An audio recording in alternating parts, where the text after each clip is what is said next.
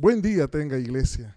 En esta oportunidad quiero hablarte acerca de un mensaje un poco convencional que no lo encontramos quizás frecuentemente en las redes o quizás lo escuchamos con cotidianidad en una iglesia. Te quiero hablar del mensaje del apóstol Judas. No el Judas que conocemos, el Iscariote, que quedó en la historia marcado con una situación puntual.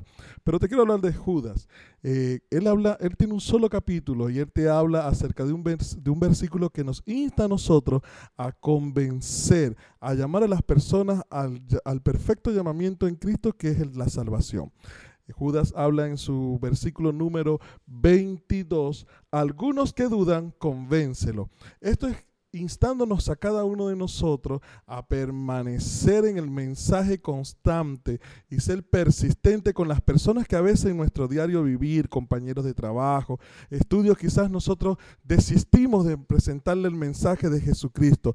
Pero Judas da un mensaje que no da ninguno de los otros apóstoles, quizás por su misma postura o su misma condición emocional. Judas era de los que decía que se debía de permanecer constantemente predicándole al mismo grupo de personas hasta que éstos llegaran a la salvación y fueran arrebatados del infierno y fueran arrebatados del fuego eterno.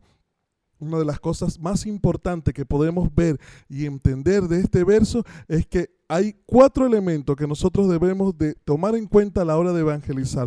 Uno, todo evangelismo que hacemos es con propósito. Por lo tanto, hasta no lograr el objetivo, que es la conversión de esa persona, no podemos desistir. Dos, la fe no es algo que se compra o no es algo que se instala. La fe es algo que se adquiere y se alimenta a través de la necesidad de la persona. Por eso que si el mundo tiene la necesidad, nosotros debemos de presentar a Cristo como la solución de ella. Número tres, nosotros nosotros debemos de ser persistentes en la predicación del mensaje del Evangelio. Te hago una pregunta por curiosidad. ¿Cuántas oportunidades le diste a tu hijo o a tu hija cuando estaba iniciando sus primeros pasos? Le diste quizás muchas oportunidades. O en el primer paso dijiste, no, ya esta persona no sirve para caminar. Fuiste persistente. De la misma forma nosotros predicarle todos los días al panadero, predicarle todos los días al compañero de trabajo y aún a nuestros mismos familiares. Y cuatro, causa, la, causa una persona que cause bendición